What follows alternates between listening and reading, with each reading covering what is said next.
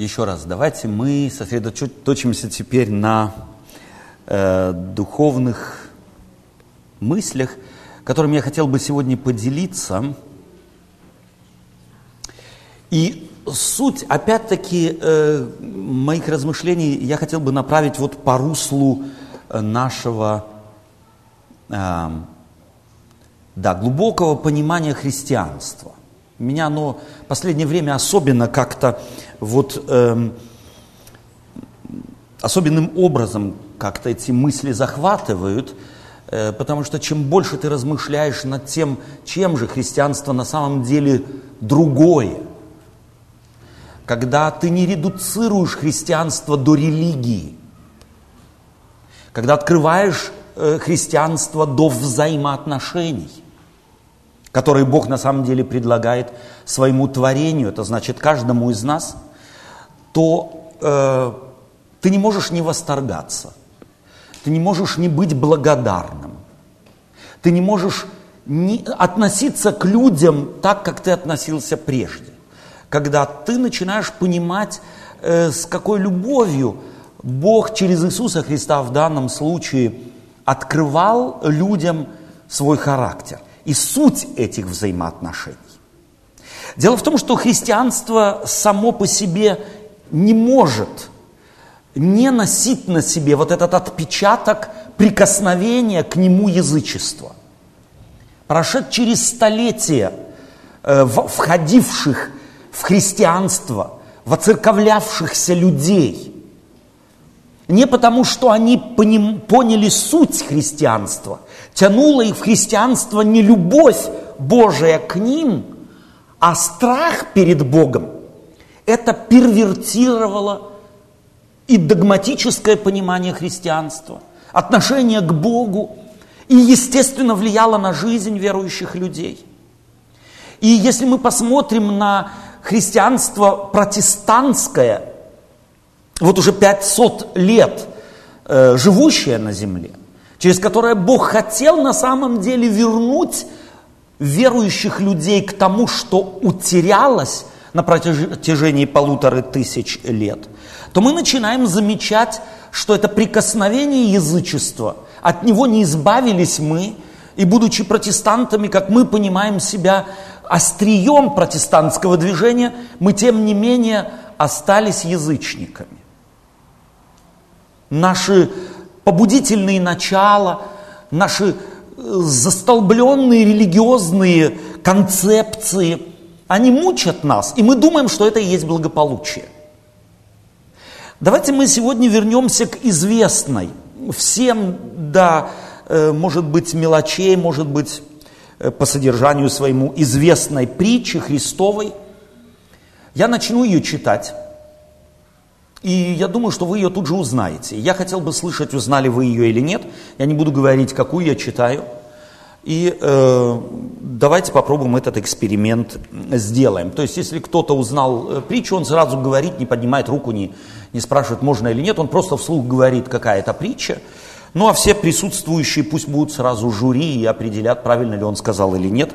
Ну а кто вообще не хочет в этом эксперименте участвовать, пусть не участвует. Таким образом у нас будет кто-то жюри, кто-то присутствующие свидетели и кто-то, кто решится на этот эксперимент. Старший же сын его был на поле. И, возвращаясь, когда приблизился к дому, услышал пение и ликование. Как? Чего? Притча о блудном сыне? А такая есть в Библии? В, притч, в Библии нет притчи о блудном сыне, дорогие друзья. В Библии есть притча о милостивом отце. В притче есть, в, Библии есть притча о обезумевшем от любви отце. В, в Библии нет притчи о блудном сыне.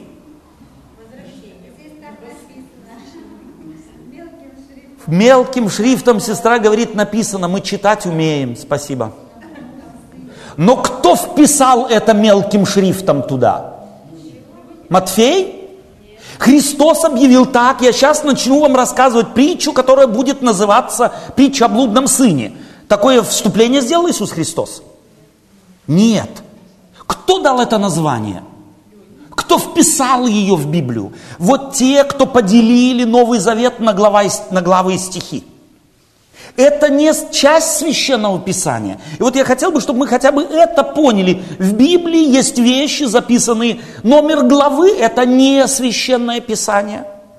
Заголовок, данный отрывку какому-то в Библии – это не священное писание. Стихи, вписанные туда, это не священные писания. Иногда это деление на главы, стихи и заголовки искажает смысл священного писания. Поэтому давайте мы Библию будем читать не как читаем комсомольскую правду. Началась глава, началась мысль, закончилась глава, закончилась мысль. Этого, это к Библии не относится или относится только очень относительно. Поэтому давайте к тексту библейскому будем относиться, не забывая, я не устану напоминать. Потому что, наверное, напоминаю в первую очередь себе – читаем Библию, не забываем, между нами и ей расстояние в две тысячи лет. И написана она в другой культуре. И потому картинки и образы, которые мы там находим, означают подчас совершенно не то, что мы вот так вот, прочитав, очень часто думаем. Итак, я читаю эту вторую часть притчи, рассказанной Иисусом Христом, которая по сути и содержание ее должна бы называться притчей, притчей о милосердном отце или притчей о безумно влюбленном отце. Старший же сын его, то есть этого отца, был на поле и, возвращаясь, когда приблизился к дому, услышал пение и ликование. И приняв одного из слуг, спрос... позвав одного из слуг, призвав одного из слуг, спросил, что это такое? Он сказал ему, брат твой пришел, и отец твой заколол откормленного теленка – потому что принял его здоровым. Он осердился и не хотел войти. Отец же его вышед, звал его, и он сказал в ответ отцу, вот я столько лет служу тебе и никогда не приступал приказания твоего, но ты никогда не дал мне и козленка, чтобы мне повеселиться с друзьями моими. И когда этот сын твой, расточивший имение свое, с блудницами, пришел, ты заколол для него откормленного теленка. Он же сказал ему в ответ, сын мой, ты всегда со мною, и все мое твое, а о том надобно было радоваться и веселиться, что брат твой сей был мертв и ожил.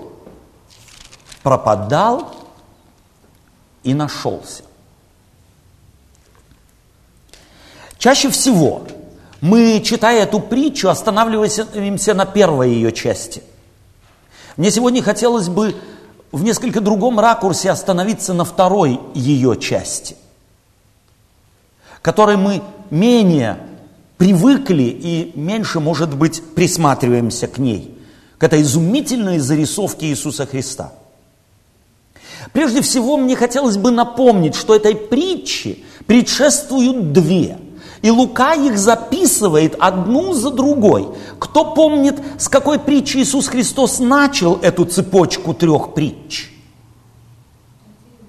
Притча о потерянной овце, совершенно верно. А потом следующее. Притча о потерянной драхме. А потом притча, не говорите мне о блудном сыне.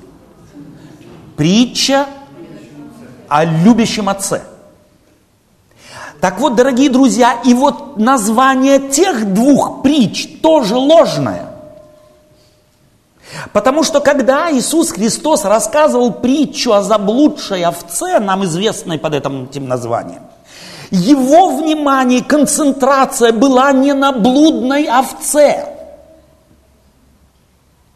То есть Иисус Христос не рассказывал притчу о какой- какой-то умной овечке, которая решила преподнести своему пастуху сюрприз – Мол, я такая умная, такая умная, и вот мой вижу, мой пастух, он мучается бездельем, вот у него все серо, и веселья нет у него, я позабочусь о том, чтобы у него был ага-эффект. Да, как конек-горбунек. Я вот сделаю ему. И он неожиданно, я ему сюрприз устрою. И взяла, сбежала, сбежала, сбежала от стада, отбилась, отбилась и бегала кустами, и пряталась, пока пастырь не нашел ее, не обнаружил ее отсутствие. И потом, естественно, побежал ее искать. Она все пряталась и пряталась и пряталась. Пастырь искал, не мог найти. А потом уже, когда она заметила, что пастырь уже вот и выбился из сил, и у него уже нет никаких сил ее, она раз выскочила из кустов и говорит, вот она я, такая умная и красивая. Вот порадуйся, что я тебе открылась. Вот такое христианство у нас у всех в мозгах – что мы Бога обрадовали тем, что пришли. Прятались, прятались где-то за кустами, жили как хотели, а потом раз вот Богу такой сюрприз устроили, что он просто без ума от того, что мы к нему пришли. Вот такой притчи Иисус Христос не рассказал. Иисус Христос рассказал притчу о пастыре, который видит своих овец, называет их по имени, если вдруг одна отсутствует, он тут же это замечает. И безотлагательно идет, чтобы ее найти. И в притче написано, Иисус Христос рассказывает, так нашед кладет на плечи свои, не пинает, не тащит за волосья, за шерсть, чтобы она почувствовала его гнев и, досаду, что она заставила его искать. Он с радостью ищет, и с радостью на плечи кладет, и с радостью ведет домой, и радуется со всеми соседями, что он ее нашел. Чувствуете, чего хотел Иисус Христос? У этого пастыря радости нет конца. Он и, и с радостью ищет, и с радостью находит, и с радостью несет, и с радостью празднует. Это характер Бога. Это характер того, кого Иисус Христос на этой земле хотел представить людям. А следующая притча.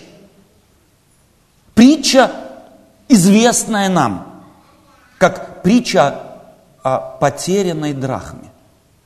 Не рассказывал Иисус Христос притчу о потерянной драхме. О некой вот такой вот умной драхмочке – которая решила спасти свою хозяйку от финансового кризиса.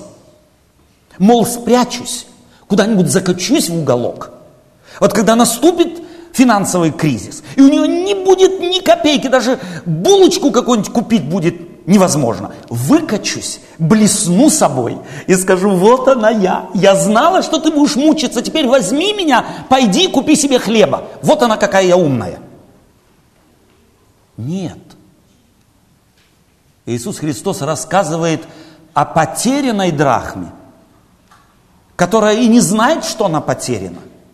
И о том, что хозяйка ищет ее и в каждый уголок свет вносит, чтобы найти ее, ищет и не успокаивается, пока не выметит весь дом. Таков Отец Небесный. Его успокоить трудно – его остановить в поиске невозможно, где бы кто не потерялся и как бы не потерялся. И потом рассказывает он эту притчу из двух частей состоящую. Притчу о безумно влюбленном в своих сыновей отце. И вторая ее часть о сыне, который был на поле начинается в оригинальном тексте, и она неплохо переведена в русский язык, начинается с этого маленького «же», Старший же. В греческом языке это же стоит впереди. В русском языке это невозможно. Когда такая частица встречается в библейском тексте, то это как зов, как вокатив, как, как призвание. Будь внимателен. Я что-то хочу тебе рассказать, подмечай. Я говорю, что если бы тогда Лука имел то, что мы имеем сегодня, когда пишем мейлы, вот эти вот смайлики, то он здесь бы нарисовал огромный смайлик, подмигивающий. Будь внимателен. Здесь не все так просто. Здесь чуть ли не каждое слово и фраза на вес золота. Старший же сын его был на поле. Давайте мы разберемся в образах, в картинах. Что здесь в притче символизирует поле? Образом чего является поле? Кто-то сказал, я не знаю. Жизнь, люди, а точнее, верующие, сердце человека, мир, мир, космос в греческом, мир. Знаете почему? Вспомните притчу о засеянном поле, о сеятеле. Иисус Христос сам объясняет все картинки и говорит, поле это мир. Давайте обратим, сделаем первый важный вывод для каждого верующего христианина. И изгоним хотя бы в этой области язычество у нас поселившееся. Мир принадлежит Богу. У нас у всех гностицизм в голове. Мы представляем себе мир поделен. Где-то сатана правит, а где-то Бог. Есть черное, грязное, страшное, там а Бога нет. Там Бога нет. Бабушка мне говорила, не ходи туда, туда Христос с тобой не пойдет. Мир принадлежит Богу. Он хозяин поля. Сатане мир не принадлежит. А с Голгофы тем паче. Иисус Христос умер за этот мир, вошел в смерть, вышел, победил ее, и потому мир по праву победы принадлежит ему. Поле – это мир. Вспомните другую притчу, тоже о поле, которое засеяно э, хозяином поля, и вдруг работники говорят, мы нашли там на твоем поле плевелы. Что говорит хозяин? Идите, дергайте, вытащите. Что он говорит? Нет, оставьте все до жатвы. Обратите внимание, что Иисус Христос проповедовал здесь не атеистам, проповедовал он не язычникам, проповедовал он здесь книжникам и фарисеям, то есть богословам христианской церкви, которые ждали скорого пришествия Мессии в свое время, две тысячи лет тому назад. Это были, не были некомпетентные люди – но у них были свои заковыки. У них были, были свои извращения и свои извращенные представления о Боге, которые он хотел этой притчей выровнять. Показать Бога таким, какой на самом деле есть, а не такой, к какому привыкли люди, и которым, которым пугают внуков и детей. И друг друга тоже так немного. Смотри, а то в ад попадешь. Этот хозяин поля говорит, оставьте все до жатвы. Знаете почему? Потому что в противоположность хозяину поля здесь на земле ни один крестьянин бурьян не может превратить в пшеницу.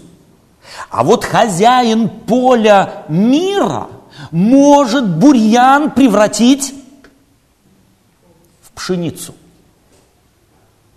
Он может плевелы превратить в драгоценное зерно. Он уже, умирая на Голгофе, один плевел превратил во что? В пшеницу. Умирающего рядом с ним разбойника, он ему сказал, войдешь в царствие мое. Будешь, так сказать, снопом в моей житнице. Бог может из плевелов делать драгоценные плоды. Он хозяин мира. И потому давайте мы будем на мир смотреть глазами вот этого Творца, который в каждом плевеле видит потенциальный колос. То, что мы бы выкинули и выдернули, Он хочет, чтобы оно осталось до жатвы. Потому что Он видит шанс. Он видит шанс возможности превращения сорняка в добрый плод. Итак, мы разобрались. Поле – это мир. А дом, к которому приходит другой же, старший же сын, это символ чего? Царства Небесного. Давайте запомним, дом здесь символ Царства Небесного. Это не символ церкви или еще чего-нибудь, как некоторые считают. Это символ Царства Небесного. И Отец – символ Бога, которого проповедовал Иисус Христос людям, характер которого открывал людям. И давайте мы теперь пальчики свои положим на 25 стих в 15 главе и внимательно прочитаем. Старший же сын его был на поле, и, возвращаясь, когда приблизился к дому, услышал пение и ликование в русском языке – вот слово ликование можете взять в скобки и рядом написать пение и пляски. Потому что в оригинальном тексте не стоит ликование. Ликование это возгласы. В оригинальном тексте стоит пляски, пение и пляски. Какое представление у вас о Царстве Небесном? Облачко и там все на скрипочке играют. И то очень тихо.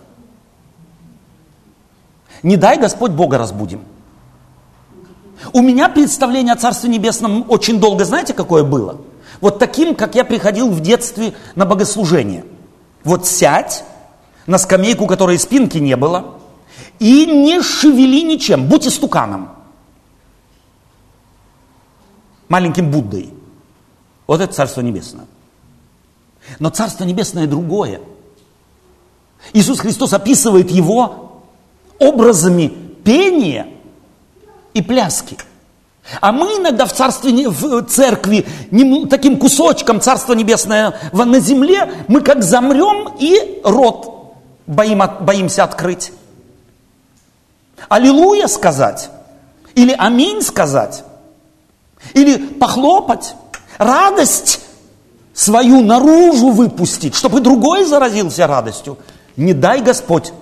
Царство Небесное может разрушиться от нашей радости. Вот такое представление у нас часто бывает. Первое, давайте мы заберем с собой вот этот образ. Царство Небесное – это не собрание Будд, которые молчат и слова сказать не могут и не, движутся, не двигаются – а в Ветхом Завете есть еще более контрастный образ Царства Небесного. Древний пророк говорит о новом небе, о новой земле, что там вы взыграете, как тельцы упитанные. Вы когда-нибудь видели, как после зимы из колхоза выгоняют застоявшихся коров и быков из стойла?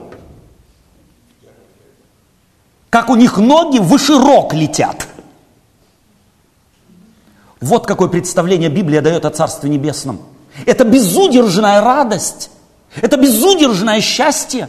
Там мы не прячем нашу улыбку в погребе где-нибудь, чтобы никто не увидел.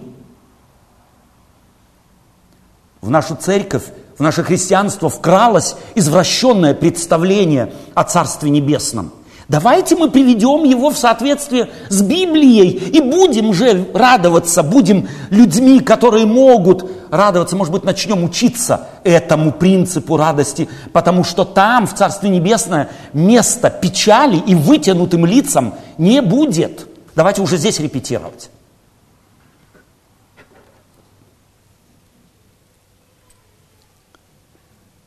пение и ликование, и пляски.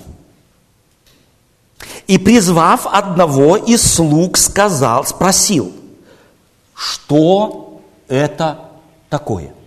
И слуга говорит ему, и сказал ему, брат твой пришел, и отец твой заколол откормленного теленка, потому что принял его здравым. Реакция, он осердился и не хотел войти. Этот пассаж очень важен. Он идет с поля. Его более поздний аргумент, который Иисус Христос здесь приводит, показывает, что он на поле делал. Он на поле пахал. Пахал, пахал, пахал в надежде, что когда-нибудь придет он домой, и ему красный ковер постелят. И вокруг будут плясать, и ему медаль повесят. Сутул, э, нет, э, за труд. Потому что он заслужил. И я могу себе представить, что он, услышав пение и пляски, спрашивает слугу, чтобы не попасть в просак, это кому праздник устроили. И теперь вы, может быть, можете понять его возмущение. Оно им же, так Иисус Христос вкладывает ему в уста и высказывается. Когда он узнает, что красный ковер со всеми заколотыми тельцами, певцами и пляшущими и поющими – с красным ковром не ему здесь все это устроили в честь принятия его вот, ударника коммунистического, э, адвентистского или христианского труда, то он разочаровался. Более того, он рассердился. Понятно, если ты пашешь, пашешь, пашешь и ждешь медали, тебе ее не дали ни год, ни два, ни десять, ни двадцать, ни тридцать, ни сорок – а потом вдруг дали кому-то, кто и одного дня не пахал. Ну, кто здесь не осердится? Поднимите руки. Ну, кто? Вот мне очень часто приходится после каких-то или во время каких-то больших конференций, больших, большого схода христиан благодарить мне подбегает один, другой с запиской. Это имя обязательно, обязательно произнеси, а то обидится, больше делать не будет. И вот это имя, пожалуйста, не забудь ни в коем случае. А то будет катастрофа. Э, вы с таким не сталкивались? А дома жена готовит, готовит, готовит. День, два, год, десять, пятнадцать. А он так привык к хорошим пирогам и вкусному борщу, что спасибо забыл. И вот она делает, гладит, стирает, штопает. И у себя вот это вот держит, ждет и давит в себе жабу, горечь от досады, что медали нет от него. Ну, несчастное спасибо, что трудно сказать.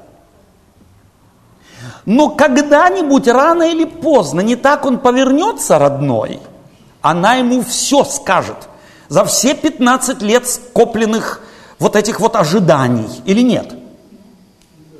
А наоборот, он пашет, пашет, пашет, деньги зарабатывает, Цветы и на 8 марта, и на день рождения, и на э, свадьбу. Колечко там и колечко здесь. Пусть не очень дорогое, пусть только из серебра, но и там, и здесь.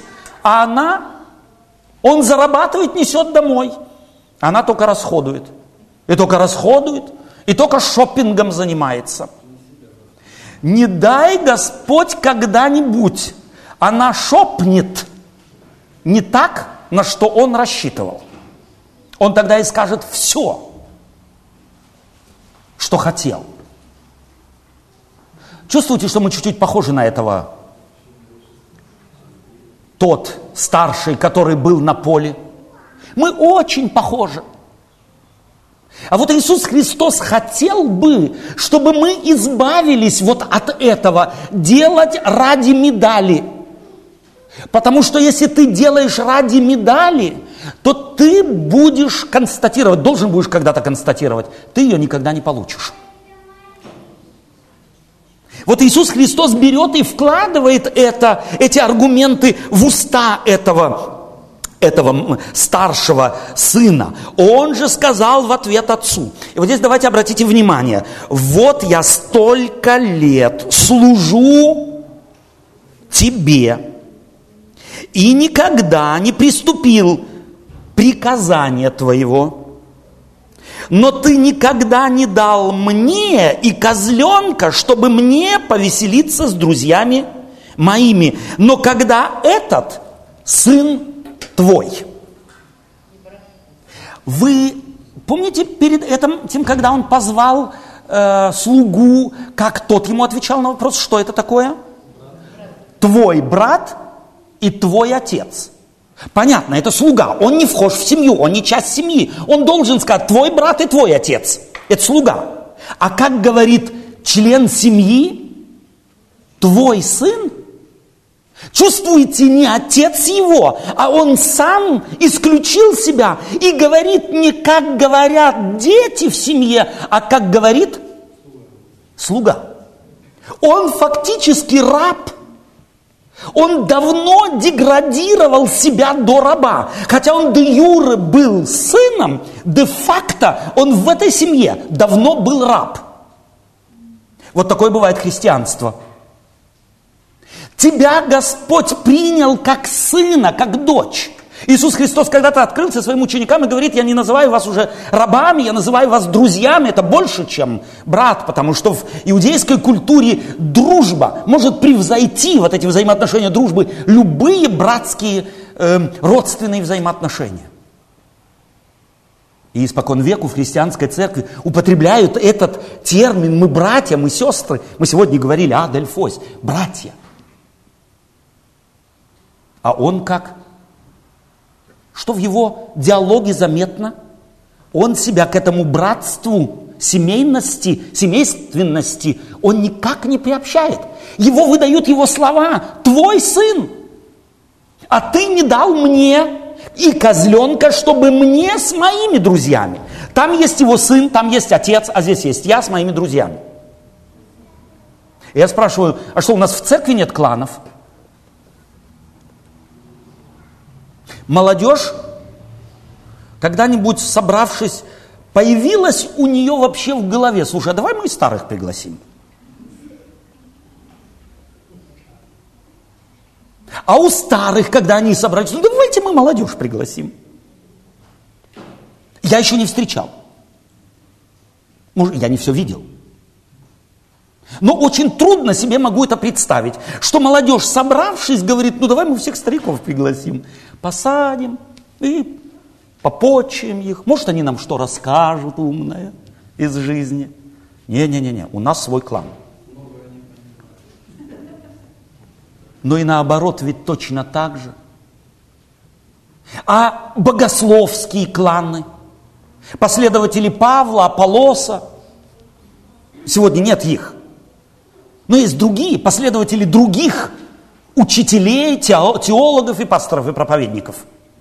И эти кланы между собой никак не могут дружить. Если приехал какой-то пастор, которому поклонники вот эти, то другие туда, его не поклонники, редко пойдут. И наоборот точно так же.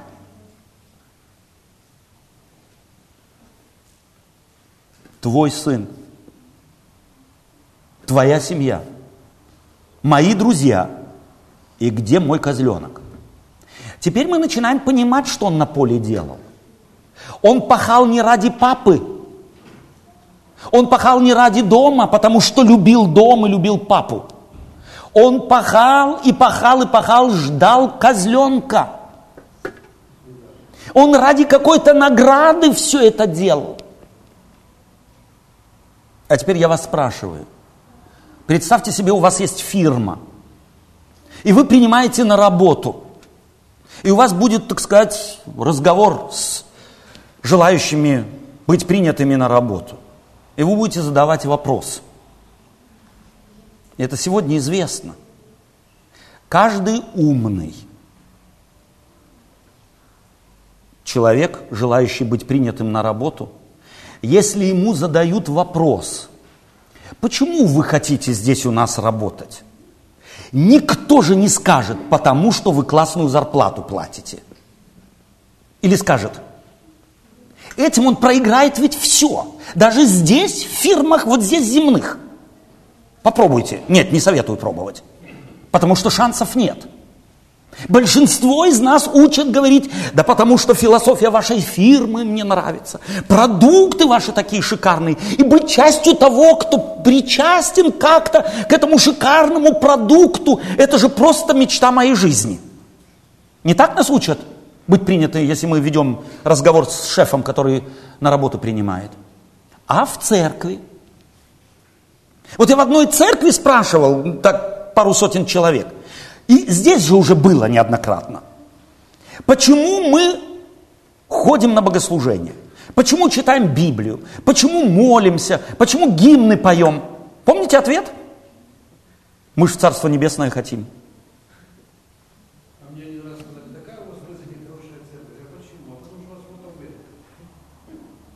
Тоже может быть, да. Может быть. То есть, почему ходим? Нам Царство Небесное, нам козленок нужен.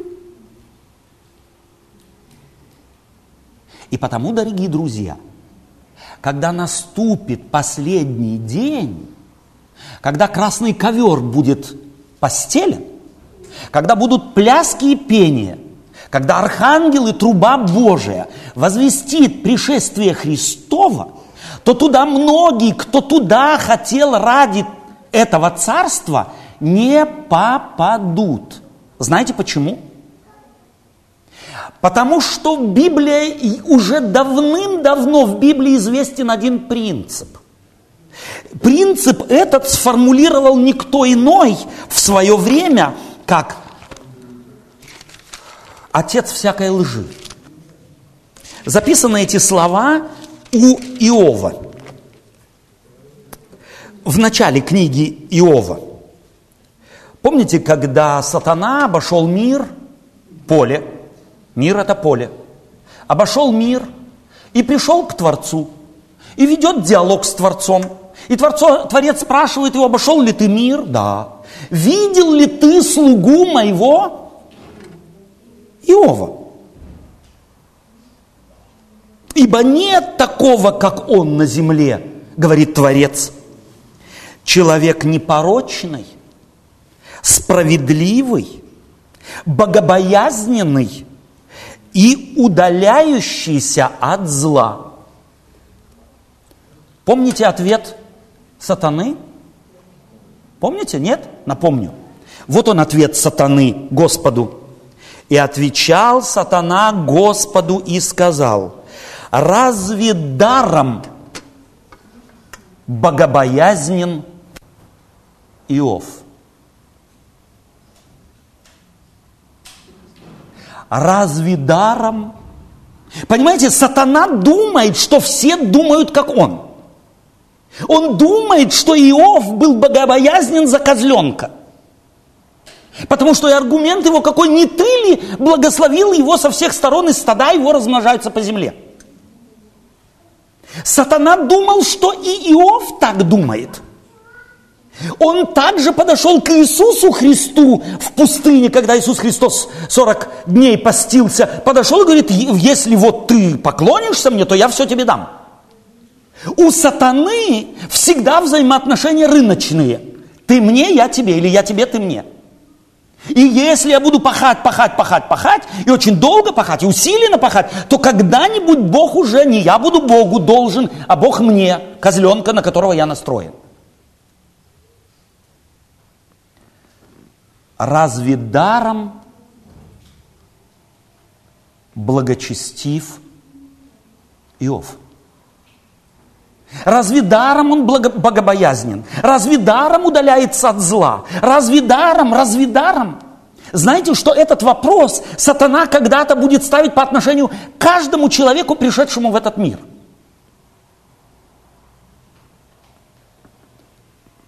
Разве даром они ходили на богослужение, вот эти вот в Эссене.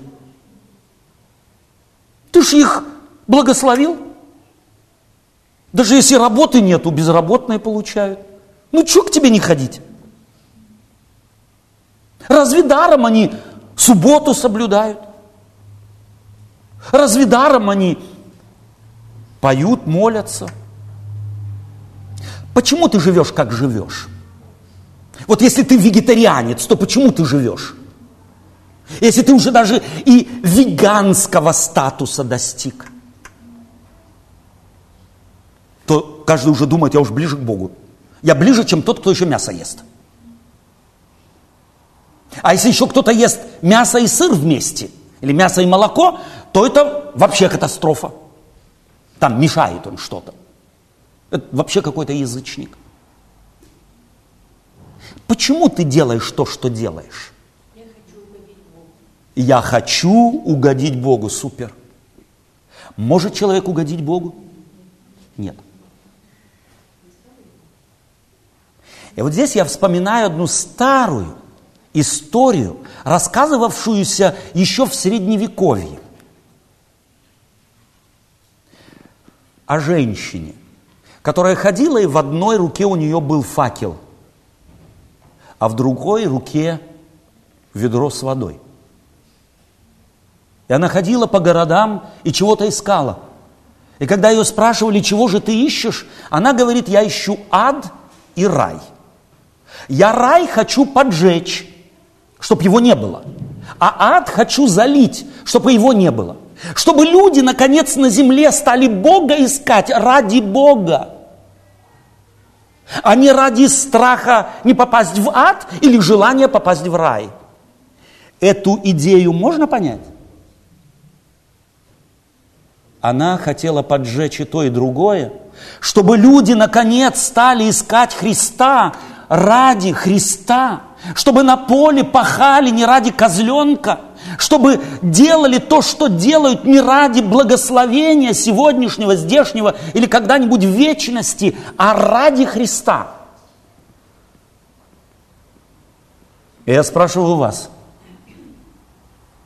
иногда умозрительные задачи легче решаются, чем бытовые – Представьте себе, вы молодой богатый человек или молодая богатая женщина, принц или принцесса. И вот к тебе, принцу, тебе понравилась девушка, красивая, симпатичная, все, все при ней, но бедная. И скоро свадьба. Но до ваших ушей дошло, что она между своими подругами, потирая руки, говорила, мне удалось его заарканить, скоро выйду за него замуж и буду такая богатая, мне-то он даром не нужен. Вы бы женились? Вы бы женились на той, которой вы не нужны, только ваше богатство. Вы вышли замуж за того, кто, которому вы не нужны, а только ваше богатство и ваше состояние – вот так мы относимся к Христу. Нам нужен Его рай или Его сила, способная спасти нас от ада, от вечной погибели. Но сам Христос нам нужен? Насколько похожи мы бываем вот на этого старшего сына? Где мой козленок? И я спрашиваю, если ты соблюдаешь субботу, но вот тех благословений, которых ты себе нафантазировал или ждешь, может быть, и по праву ждешь, их нет.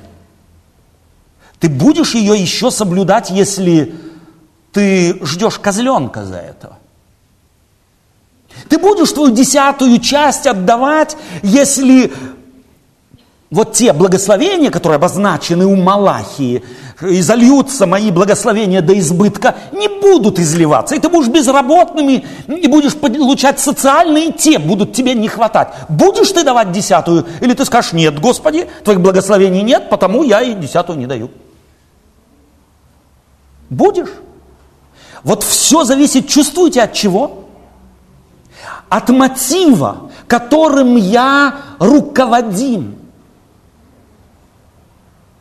У меня такое впечатление, что мы довольно сильно и в нашем богословии, в нашей голове, в наших мотивах так похожи на этого, богатого, э, на этого сына, этого богатого отца, который пашет на поле ради козленка.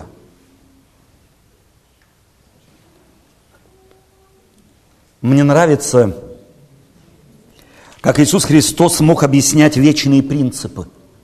Как Он мог проливать свет в мрачные уголки души человеческой и его мотивов. Мне нравится, как Иисус Христос здесь рисует этот диалог, продолжая его дальше. Тот осердился и не хотел войти. Но отец и не говорит, ну не хотел, а мне чего? Ну и пусть будет, где будет. Мы празднуем, нам хорошо. Нет, отец выходит и называет его как? Сын мой. Он говорит, твой сын. Он говорит, твой дом. Он, у него статус раба, слуги, не сына. Но отец все еще смотрит на него как? Как на сына. Сын мой. Не все ли мое твое? Вот эти слова нам нужно выучить наизусть. Их нужно повторять каждый день, в день по нескольку раз. От этих слов надо отталкиваться и через эти слова интерпретировать расхожую фразу «бери от жизни все». Если Христос – жизнь, путь и истинная жизнь, если Бог твоя жизнь, то тогда бери от жизни все. Все мое, говорит Иисус Христос, вкладывая в уста Отца все мое твое.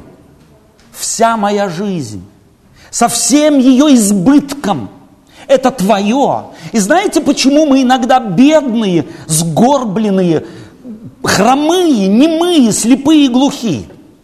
Потому что вот из этого богатства, предложенного Небесным Отцом, мы не берем. Мы сами себя обкрадываем. Никто нас не обкрадывает, мы сами. Он осердился и не хотел войти. Кто его обокрал? Так проповедовал Иисус Христос фарисеям и книжникам. Так на протяжении двух тысяч лет он проповедует со страниц Евангелия верующим людям, которые называют себя верующими в Иисуса Христа, но фактически являются верующими в догмы, в какие-нибудь истории, которые мы себе э, придумали, а никак не в личность. Взаимоотношения с Иисусом Христом, они нам не нужны. Нам нужен рай. Или как-нибудь откалячиться от, э, от ада бы, а потом, а потом все дивно. Я хочу вам сказать, что такая религия никуда вас не приведет. И она ничем не лучше, чем любая другая.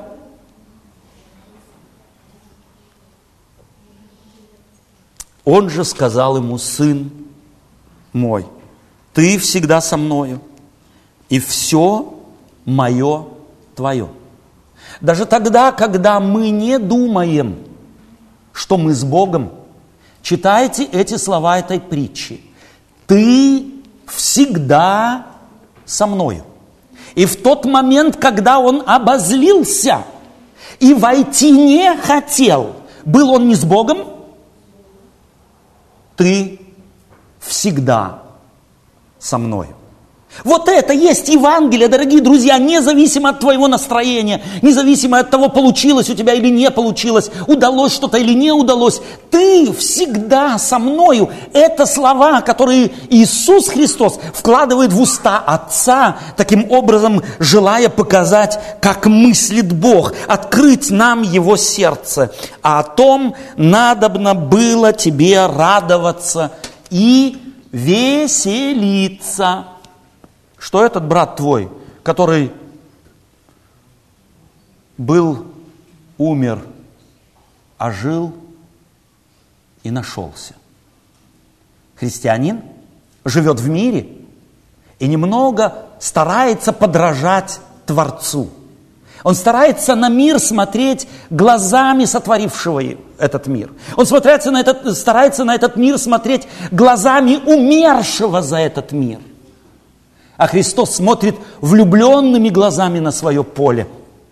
И Он ожидает, что этот влюбленный его взгляд заметят люди и поймут. ты всегда со мною.